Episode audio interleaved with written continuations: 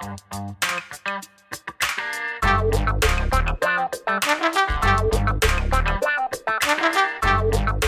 guys, Montel here, and welcome to this edition of Let's Be Blunt with Montel. My guest today is a graduate of the University of Pennsylvania and the Wharton Business School. She started working with Snoop Dogg, come on now, as an intern back and, and quickly rose through the ranks to lead his cannabis business development. She's also um, negotiated uh, two of the largest licensing deals at the time in history of the cannabis space. And under her direction, Leafs by Snoop generated over $50 million in annual revenue while available in only two territories, Canada and Colorado. Most recently, she helped to launch Death Row Cannabis. Tiffany Chin, thank you so much and welcome for being, thank you for being a part of Let's Be Blunt with Montel. Happy to be here. Thank you so much for that intro. Absolutely, absolutely. Look, can you tell us a little bit about your background, where you grew up, what you envisioned you were going to be doing for your career once you graduated from school? Yeah, of course. So I was born and raised in the Midwest, uh, born in Ohio, and I left before I turned two to Illinois. Um, when I was 10, my dad's job moved him to Beijing. So I actually lived in China until I graduated from high school, went to an international school, um, and you know came back to the United States every summer, every winter, just to stay close to family and friends that were here. Uh, after university, you know, I studied marketing management and minored in music. Um, which you would imagine would be extremely useful in in the management music career but it's it's not exactly like business management and business marketing is not is not managing talent right so um, as most people who graduate from penn do they end up going into consulting or banking so i actually went into consulting for about eight months and it was an actuarial accounting and sciences which was extremely dull um, the most exciting project I had there was for the Department of Labor, so that should tell you kind of how how that uh, career trajectory might have gone. So I kind of took a big leap of faith and just applied for an internship out here in Los Angeles. Moved myself from Philly all the way out here in, in a moment's notice. I would say less than two weeks, and started as an intern making like fifteen hundred dollars a month living in a back house of someone's of a lawyer's uh, uh, pool house, right? Uh, so that's how I ended up being in cannabis uh, and working for Snoop. But it was definitely a windy road and definitely not what I expected I would be doing um, going through college and, and going through my professional career. But let me pause you for a second. I mean, what did you see? An ad in a newspaper and said, hmm, I think I'm interested in cannabis. Were you already involved with cannabis on your own? Was it personal or what was going on? I mean, what, what made so you think? I, I really, yeah, yeah, sure. Um, I was really interested in being in entertainment. I think at the time it was like 2008, the financial crisis had just occurred and it was still definitely happening in a res- residual sense. And I really wanted to go into entertainment because I thought it was an extremely um, inelastic good, meaning people don't necessarily, um, they still spend money on entertainment, whether it's TV, video games, reading the internet, um, all these different types of things they still spend money on. So I really wanted to be in entertainment. So I applied for an internship uh, posting that was on the on my university website for careers. And I really didn't expect a callback. You know, I had applied for at William Morris, CAA, all the big agencies that you know and hear of out here in, in Hollywood and Los Angeles. Um, but because I didn't have that previous experience or had done any internships in my college experience, no one wanted to take me on. So um, turns out that the owner of this management company also went to Penn. And not a lot of people from our university go into this industry. They end up going into banking, consulting, all those things. Uh, so I think once he saw my resume come across his table, he was like, bring her out here. Let's do it. Let's see what she can do. And it ended up being a really great experience. And um, here I am. Yeah. Well, and, and you were not uh, at, uh, at, all taken aback by cannabis. Had you been a cannabis enthusiast in college, or? Yeah, that's a great question. So I actually first tried cannabis freshman year of college, as I think a lot of people might do. Uh, it was really hard to find and access in China when I lived there um, in the mid two thousand, early mid two thousands. So I remember in call in high school, uh, senior year, and these three guys that were on our like uh, they were part of a jazz combo. They were on the side smoking weed. And all of us were like, that's so bad for you. It's terrible. You, why aren't they drinking? And obviously, I have evolved my thinking after getting to know cannabis and understanding all the facets around it. Um, and so throughout college, I dabbled a little bit, maybe more in junior and senior year, really got to be um, a frequent user. And when I actually applied for this internship, it wasn't for cannabis. It was just as a general entertainment intern to see whether or not, like a PA kind of, to see whether or not I'd be Got interested it. in this world and see if I wanted to stick around. The actual cannabis introduction and um, business opportunity didn't come until about two or three years after I had been an intern and a business development manager. Uh, and it was interesting at the time, you know, it was 2014 and Colorado and Washington had just legalized. And so there was this mad dash to figure out what the strategy would be to potentially launch a celebrity backed brand, right? Are we looking to maybe partner up with other people like Cheech and Chong and Willie Nelson and the Marley family? Or are we going to do something on our own? Or do we not want to do anything at all and figure out a way to do a national thing in maybe a more um, non federally regulated product, right? So like CBD or something. And so at the time, things and things were very narrow in terms of how we could move. So we decided to explore Colorado and Washington and see what the opportunities were. Um, at the time, Snoop's manager, who owned the management company in which I was employed, uh, looked around the office and was like, "There's nobody in our office who smokes weed every day and also has business knowledge and prowess, except for Tiffany." And he knew he knew that I was like he knew that I smoked every day, but he was also like, "I think this is going to be a really great idea because Tiffany doesn't look like the average smoke weed every day kind of person, right? And and the way right. that she presents herself may be disarming to some people that are frequently seeing certain types of individuals in the cannabis space, right? And um, he was like, also your knowledge in the cannabis space is really, uh, I don't want to say unmatched, but it's interesting because when I first moved out here, I'm gonna I'm gonna give you this fun story. When I first moved out here, I was not willing to sign up for a medical card in California. I don't know why. I was young. I didn't want my name on a rec- record. I'm really not sure what my logic was 10, 15 years ago. So I ended up asking a uh, one of my coworkers at the company at the management firm was like, I actually have a friend. He is the drummer in my boyfriend's band, and he actually grows cannabis in the gray market, and he sells it by the pound to dispensaries. I'm going to introduce you to him. He will hook a homie up for an ounce or whatever. And so um, she gives me his number. I text him.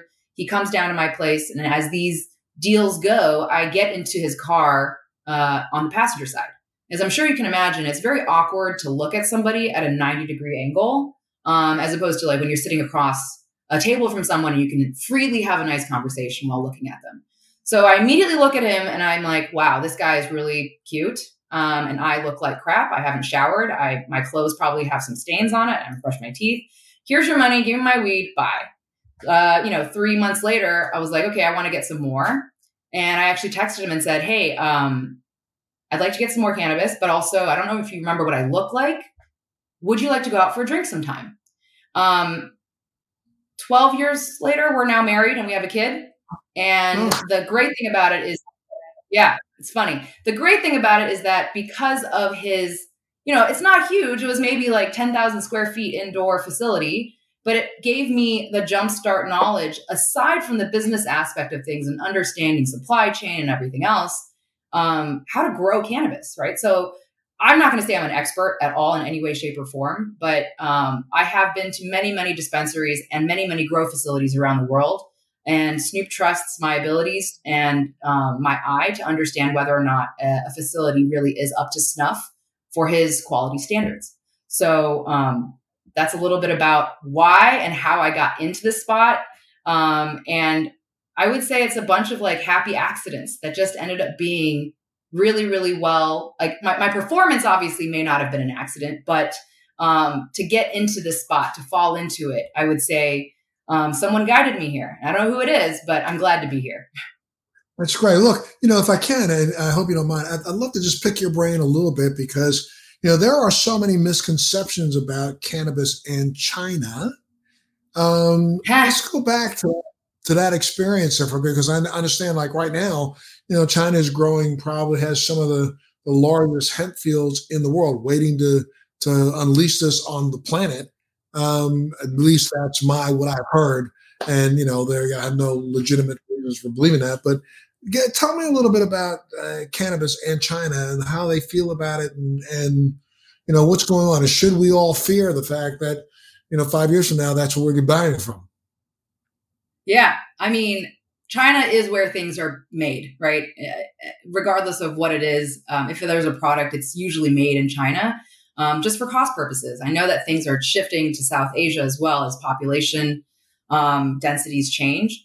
But uh, growing up in China, it was most definitely conservative when it came to um, sex and drugs, right? So anything drug related other than cigarettes, which is really interesting, were really looked down upon.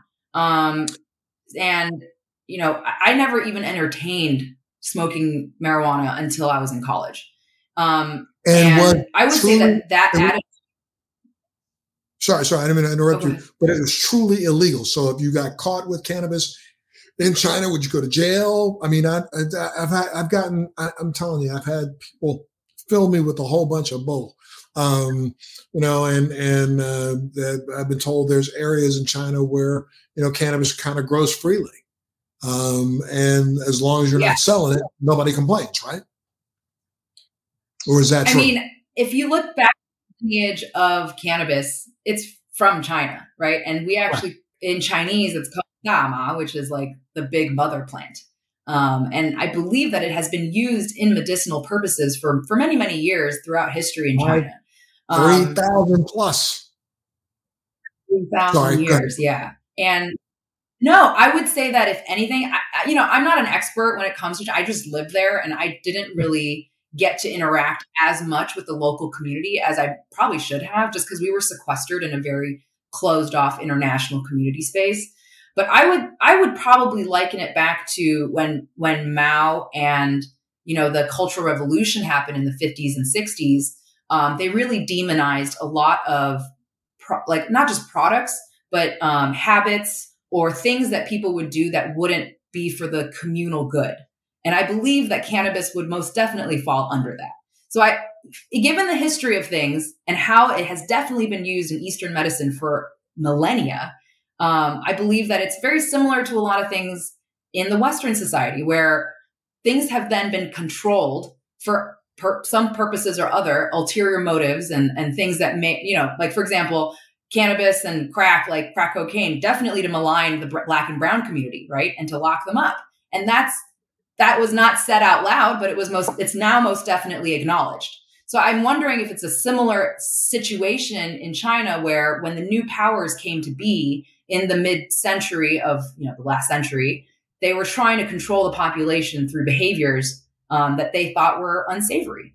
Uh, and I most definitely think cannabis would, cannabis use would fall under that, which it's really great to see a lot of people now trying to change that perception and narrative of, you know, maybe you call us stoners, but we're still productive.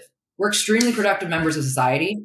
We're not stoners that are just laying out on the floor and strung out. That's not something that cannabis is for. So um, that's a great question. I, I, I haven't had that question yet, and it's really interesting to think about. Yeah, I, I just also, you know, I, I, am now maybe I'm wrong, but I, I know as you travel around the world representing its brand and looking at cannabis and, and CBD and cannabinoids and things, I have been told, and maybe I'm wrong, so please correct me if I am wrong. I want to be corrected. Um, I've been told right. that there are millions of acres of hemp being grown right now in China. Is that true? Is that false? Is that some bullcrap that somebody made from up? What I know, yeah, no, from my sources as well. Um, I, I, think you're right. I think that's all happening in um, central China and, you know, the east coast of China is where all the population lives. And there's some in the west as well, but central China is really, really great for for agriculture.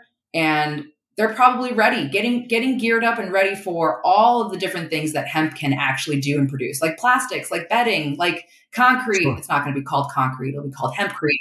But like hempcrete. making a car, I don't know if you know this, but Ford made car out of hemp back in the 1900s.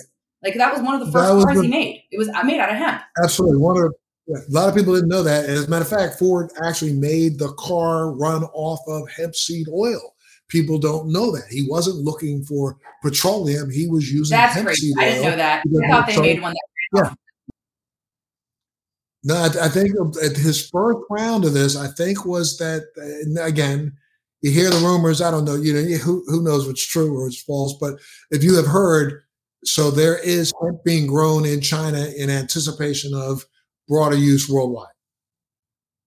Um, yeah, I was just going to say it's international commerce is already happening. Um, Canada, as one of the largest federally legal um, territories, is allowed to export product to a bunch of European countries and um, Australia and New Zealand. So it's really interesting to see how the federal like borders coming down for cannabis is affecting international commerce. And if and when China comes in, even if it's only on the hemp side of things, that's going to be a game changer uh, in terms of product flooding the market um, and alternative sources of biomass. I think that's going to be a huge, huge, huge thing. Yeah, and I think a lot of people in the United States even recognize the fact that right now in Colombia, there's probably a million acres set aside right now to grow hemp in Colombia. In South Africa, Lesotho is also growing a million acres worth of hemp and cannabis-based products. So, I mean, eh, what we're doing here, you know, it's really funny. I often often say, you know, it's how dare we think that we lead the planet when we're only 330 million strong, but the rest of the world has been really leading and taking the lead in this in a way that hopefully we can try to catch up. Yeah, I fully agree. I think that the only thing that we can say we're winners at maybe is um, the culture of California and bringing cannabis wide. And I think I think Death Row Records from the 90s was really instrumental in doing so and bringing the vibe of good times, house parties, good music in conjunction with cannabis um, and, and, and bringing that wide to the community and understanding that it's not supposed to be vilified. Absolutely.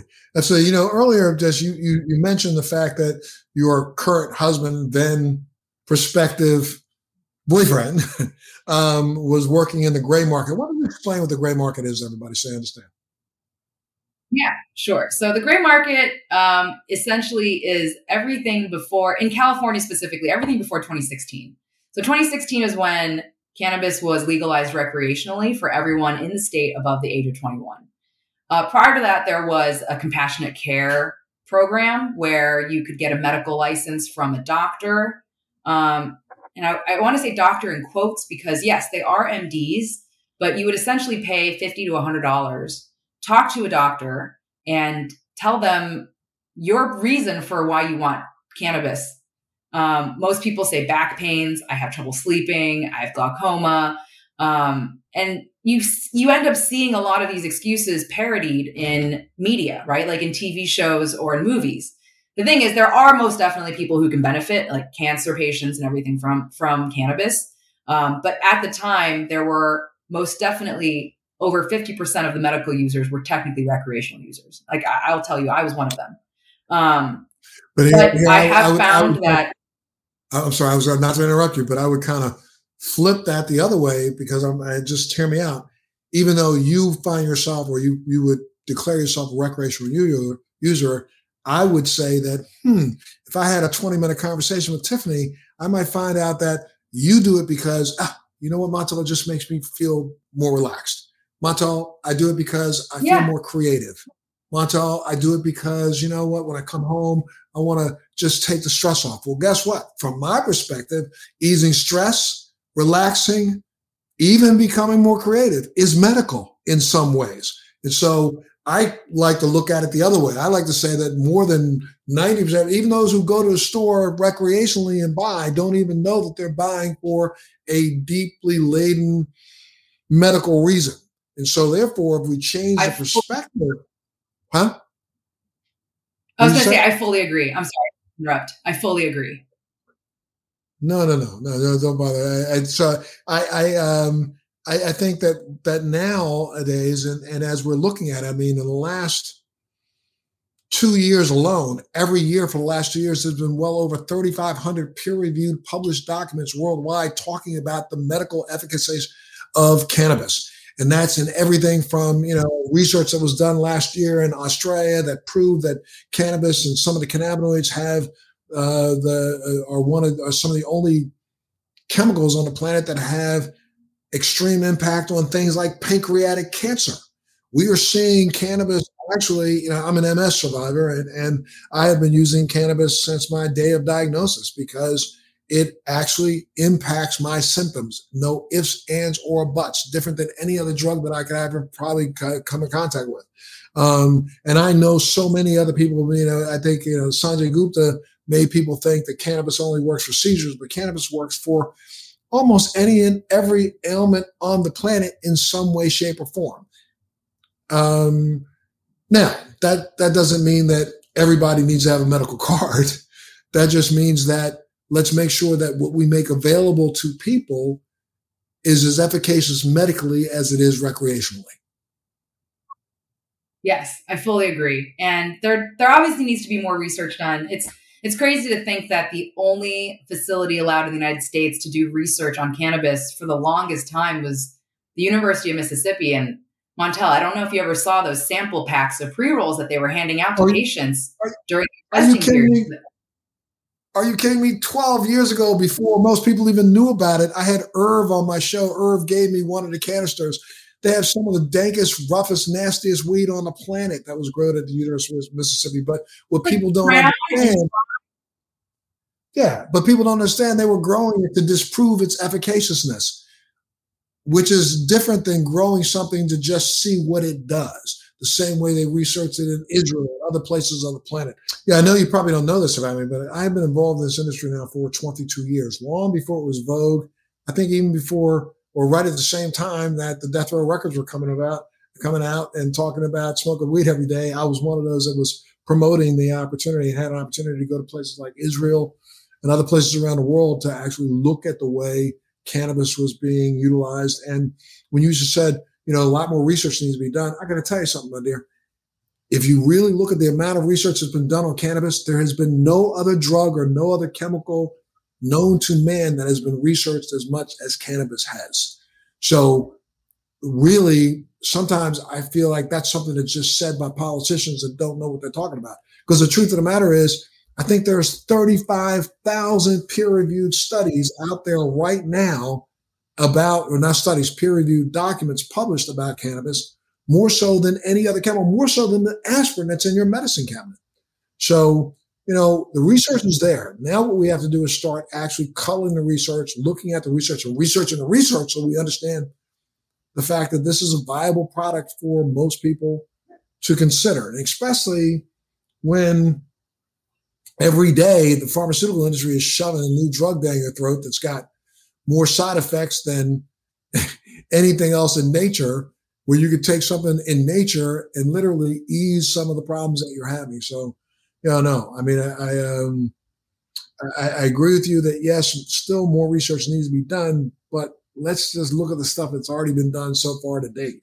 Oh, I was just saying maybe maybe what it is instead, I should say, is that the research that's already out there needs to be packaged and marketed in a correct and better way for the masses to understand it and accept it. Um, I think that you're right. There has been a plethora of research done, um, but even someone like me has not seen all of these documents and all of these um, peer reviewed, you know, uh, statistically significant population type of studies, right? So that's that's important, and I think that the exposure to that is what's needed. So yeah, I mean, I, I think there's a considerable amount of more research that needs to get done. Um, I think what we ought to do is spend a little bit of time culling the research that's already been done. Um, and then, you know, proceeding on the way we are as an, in an industry. One of the things that I, I find that's crazy about this industry is that we do such a great job from a B2B standpoint, but we don't do that great of a job from a B2C standpoint. Wondering, and what I mean by B2C is I'm talking about business to consumer. I mean, you know, it's almost like when we first started in this business, everybody was trying to educate the consumer. And then all of a sudden we just let that go. Let's figure out how many more deals we can make and sell more weed. But let's go back and understand that there's still a population here that needs to understand why cannabis. That's something that I think that that you know, just my dumb opinion, but I really think that you know because now Snoop is such a recognized ambassador for products of everything from you know Skechers to you name it, and the consumer, whereas ten years ago may have looked at what he's doing a, with a jaded eye, now they're actually impressed by and looking at it more, you know, favorably. So I, I'm not saying why not in an aspersion kind of a way, but why not spend a little bit more time turning Snoop and helping Snoop get his messages across about the positive effects of cannabis and what he sees. He could be one of the master educators right now and you know lead a generation into cannabis that has been still trying to push away. What do you think? I don't know. That was that's definitely so based on which territories we launch into we have very different strategies around how much and if to educate right? So in the california market and in some other more mature markets we find that um, efforts are not as necessary but in other markets we do educate not only about the brand and what type of niche or category we are falling into, but also the different types of usage, as well as the different type of cannabinoids that are infused or naturally occurring in the product itself and um, what effects it may or may not have. On the more scientific side of things, um, with the research of, you know, like now CBN, CBG, CBD, all those other cannabinoids that are not getting the top bill as THC is, um, I think that there are, are a lot of beliefs and understandings, but not yet mass adoption into those because everyone's still focused on what's the best bang I can get for my buck and how how how high can I get, right? And it's not about that. It is about having a good time, but you know, I think everything right now is trying to test at 25 plus percent THC, but people don't understand that the high anxiety that people get from smoking cannabis is because of the lack of whole plant cannabinoids that usually support the THC. So absolutely. I mean, I, am saying I, I, also have a brand out, and and I see this all over the place. Where I'm all over the country, in Massachusetts, I'm getting ready to go into Georgia, and unfortunately, you know, I think this is where the industry has done itself as a service because as much as we have been trying to figure out how fast we can sling weed, we have not figured out the demographic we need to be slinging it to. You know, when you take a look at how high can I get, you know, I'm not trying to be a, a jerk, but I would think that, you know, you're really talking about a demographic which was the old, you know, marketing uh, demographic for all uh, products, 18 to 34. That's why we look at TV. You just see 18 to 34 year olds in all the commercials. Well, when it comes to cannabis, you know, the 18 to 34 year old, you know, I go visit dispensaries. I do dispensary pop ups in Massachusetts all the time. I'm about to do another group um, next month in, in June. When I show up at the dispensary, we start to see that the demographic changes throughout a day. There's, you know, probably a, a greater percentage of baby boomers and close to baby boomers that are in the store because I'm there because that's my my my demo. But um, at the same time, these are the ones who need this product even more so than the younger generation. We've proven. You look in Israel. Israel looks at cannabis as a geriatric drug. You look in Europe. They're looking at it as a drug to help seniors and people who are getting older who are on multiple medications get off some of those medications that they're on. Here in the United States, we're still trying to sling weed to get you as high as you want. Well, you know, the 65 year old grandma isn't really interested in getting as high as she can be and not being able to deal with life. You know, she just wants some relief from the fact she can't sleep. She wants some relief from that neuropathic pain she's got in her feet from arthritis. She wants some relief from that gout. She wants, you know, so um, we have to start, I think, educating enough to make people understand that, again, not just from a whole plant perspective. You know, I had an opportunity, fortunately, I was very blessed to be able to actually sit down with Dr. Mechoulam in his office in Israel and a really long conversation with him he impressed upon me in that conversation that Montel, cannabinoids are like an orchestra. You know, I can play Beethoven without drums, but it's not Beethoven. Though the strings are more prominent in Beethoven, the drums are still there. That's what actually has the oomph behind the, the music. Well, why would I want to just have cannabis that only has strings in it when the oomph behind the movement could be the CBG, could be the CBN, could be the A version, the acid variant variants of every single one of them that actually enforces or helps to, in some ways, give my body the homeostatic relief that it's supposed to get from the plant. When we try to isolate just THC, do we really hit homeostasis? Remember, and you know this, but you know, our bodies are, and all mammals on this planet were genetically grown to actually consume cannabis because we have receptors in our bodies that are made to not just receive THC, but CBG, CBN, CBD. We have other, and we're just now starting to discover all that. That needs to be, I think, enforced to ensure the longevity of cannabis as a product and not just something that came. You know, I can remember things like called poppers and other little things that kind of came and went. Well, guess what? Cannabis has been around a long time, but it's only going to stick around a longer time if we actually start to make people understand the entire plant, the reason why it's a value. And, you know, I mean, when we come back to just plant based medicine, you know, I'm a very strong believer in the fact that what Albert Einstein said in the last century is true. For every action is an equal and opposite reaction. So for every disease on this planet, nature put a cure for it on this planet, and they put it in probably a plant-based medicine. We should be looking at cannabinoids as that plant-based medicine that we have not figured out. 20 years from now, we're going to start to understand that there may be a cannabinoid that we haven't even mentioned yet that could be the direct cure for 20 different illnesses unless we actually start studying it, we won't know. But yeah. So tell me a little bit about Leafs. And that was the fact that that was one of the, the first celebrity brands available in the country. And you you have those both in the United States and in Canada. But in Canada, they have this weird thing where celebrities can't market cannabis, right? Correct. Correct. So we actually launched in the medical market in Canada, and those regulations were not in place. Those limitations were not in place. And so we were able to essentially get into the market, get into people's heads and minds and understanding before we had to drastically pare down our colorways, our branding, taking out the word Snoop from our brand. And when we developed the brand name back in 2014, we actually had these thoughts and created the brand with that potential situation in the future. So this is a another interesting story around how the brand came to be. We initially tried to retcon LBC. So we were trying to figure out how that acronym could be utilized for Snoop. He always raps about it. He's from Long Beach. Um, and it just makes a lot of sense. So we thought of Leafs by Calvin. Uh, when we ended up shopping that around to some focus groups, um, a lot of them were like, I'm thinking of underwear or I think of Calvin and Hobbes.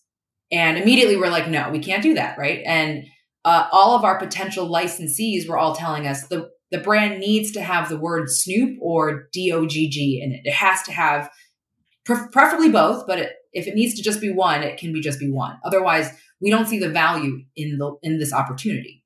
And so I said we should call it LBS and we should call it pounds um, unfortunately, as the design process went through and we went down the, the road of choosing logos and fonts and colorways and everything, um, the LBS was depicted as Leafs by Snoop and it was all in capital letters. So, for that reason, it didn't immediately click with the average user that it was supposed to be referred to as pounds, which is obviously a colloquial way of saying, you know, I think he has a song of 50 Cent where it's called like, I smoke a pound staring at yep. the caddy on the showroom floor. And it's like all these things about like ounceage. And I even remember people in Canada saying to me, uh, we use the metric system up here. Do you think that's going to be a problem? And I said, ask anyone in the gray market or anyone who has been a cannabis user for a long time in Canada. And you tell me how they they portion out their cannabis. And the thing is, they still sell them in one gram, three and a half gram, seven gram, 14 gram, 28 gram increments. Why? because those are based in the standard system we have in the United States off of ounces and pounds.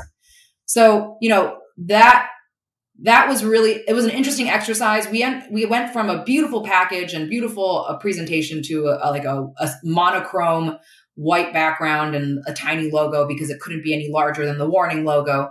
But because we were essentially grandfathered in from the medical market and people and we had I believe about nine months to live and breathe in the medical market, people already immediately associated it once we made the transition from Leafs by Snoop to LBS.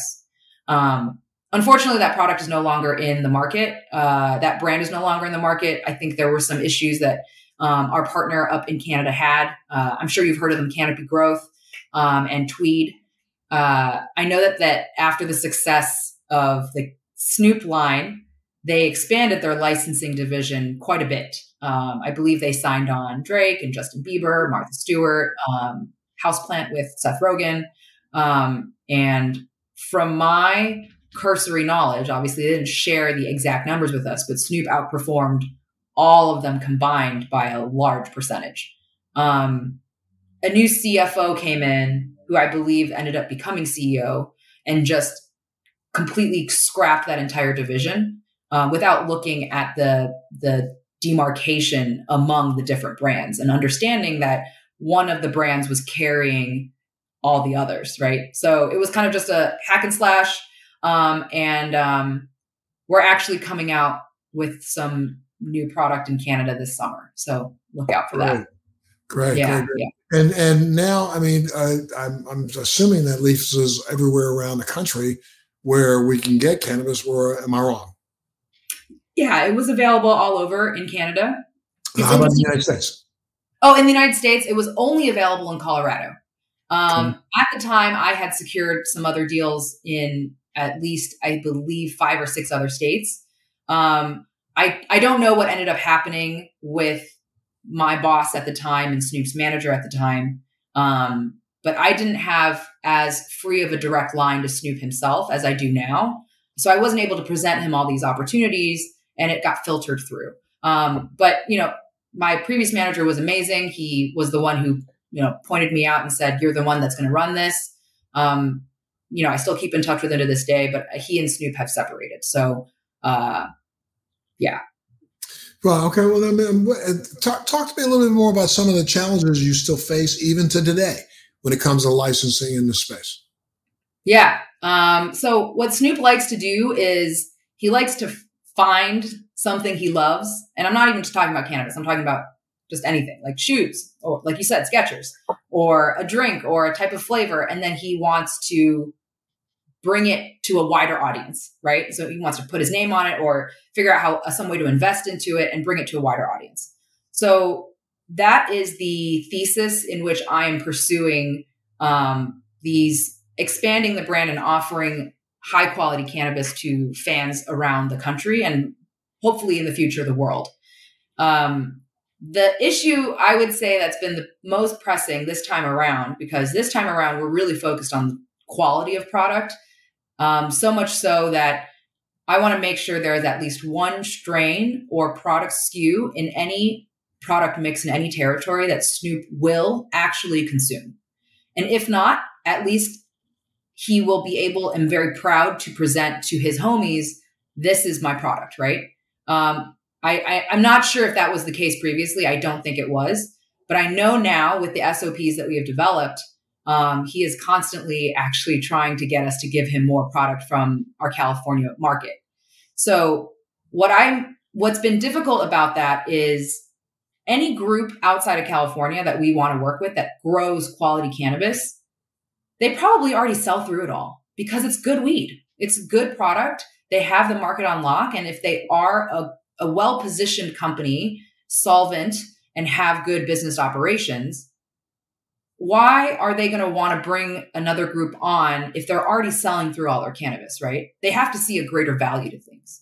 And that's actually what Snoop does bring, right? He he comes in and he's like, I actually like your product. Like it's I'm not I'm not just trying to make a deal here. Um, I've sent my head of QA QC, uh, Shaggy. Shaggy has been with Snoop for 15 years. He worked his, as his sound engineer, the night shift. So what ends up happening in the night shift is it gets a little dead and so Snoop and Shaggy end up just smoking and talking about weed for hours.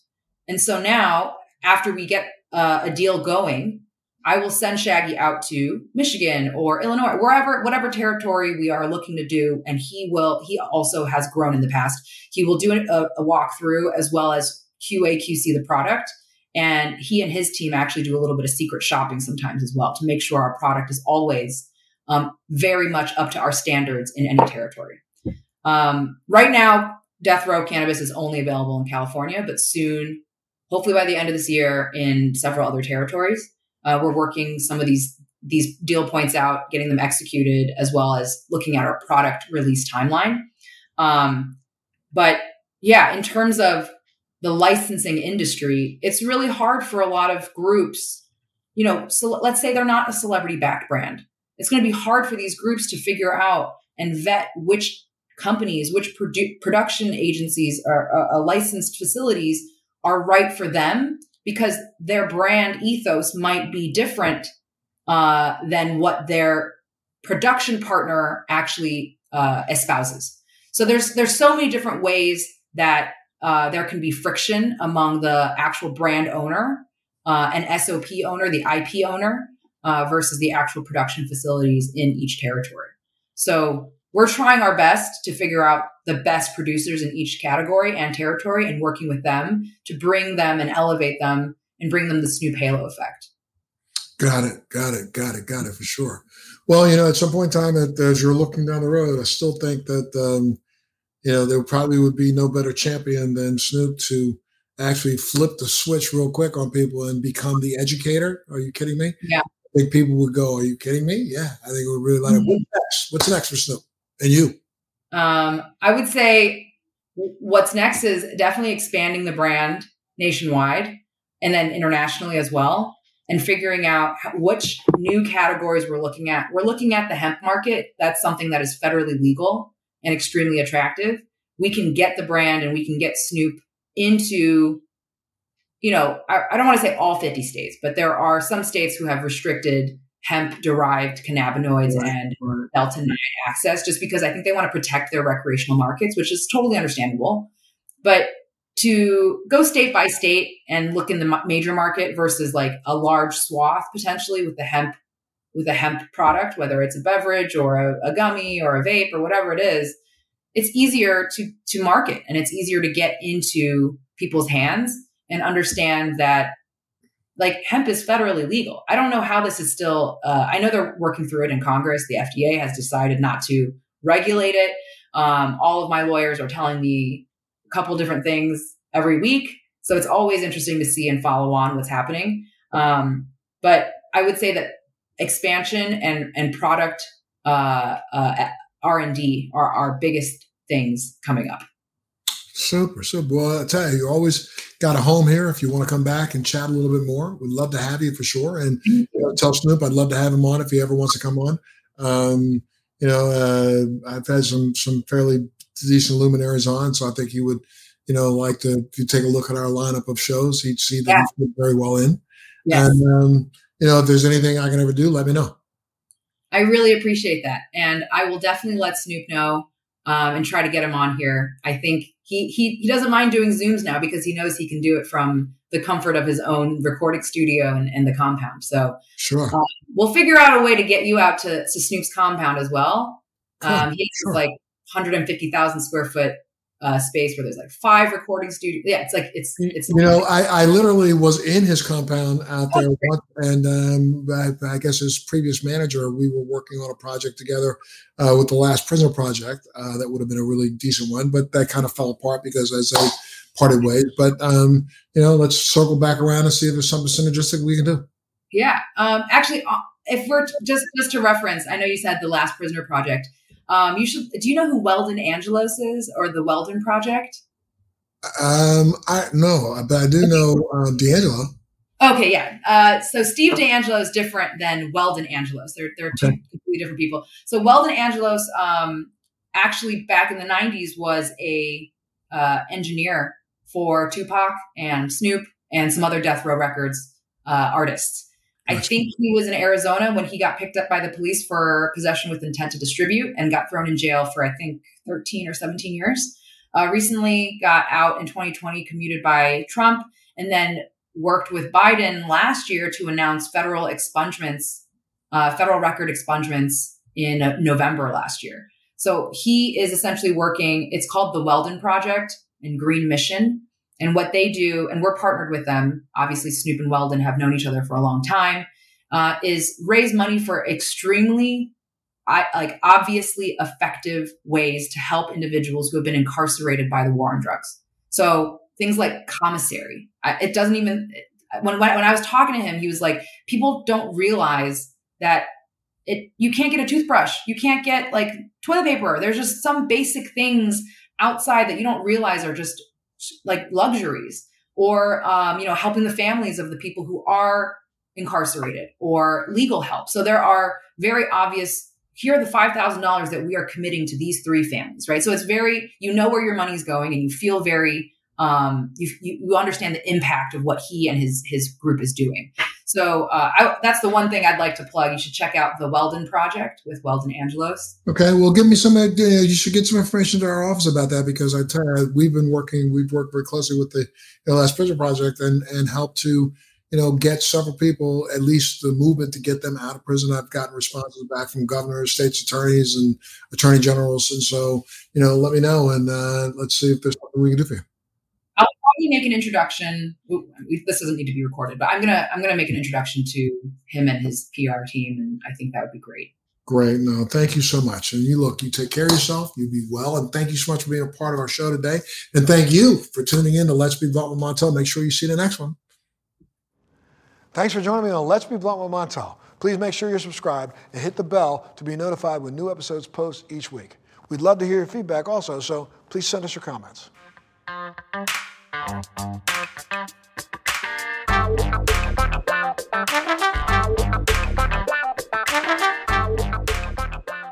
Thanks for listening to today's show. To check out more great cannabis podcasts, go to podconnects.com. Here's a preview of one of our other shows.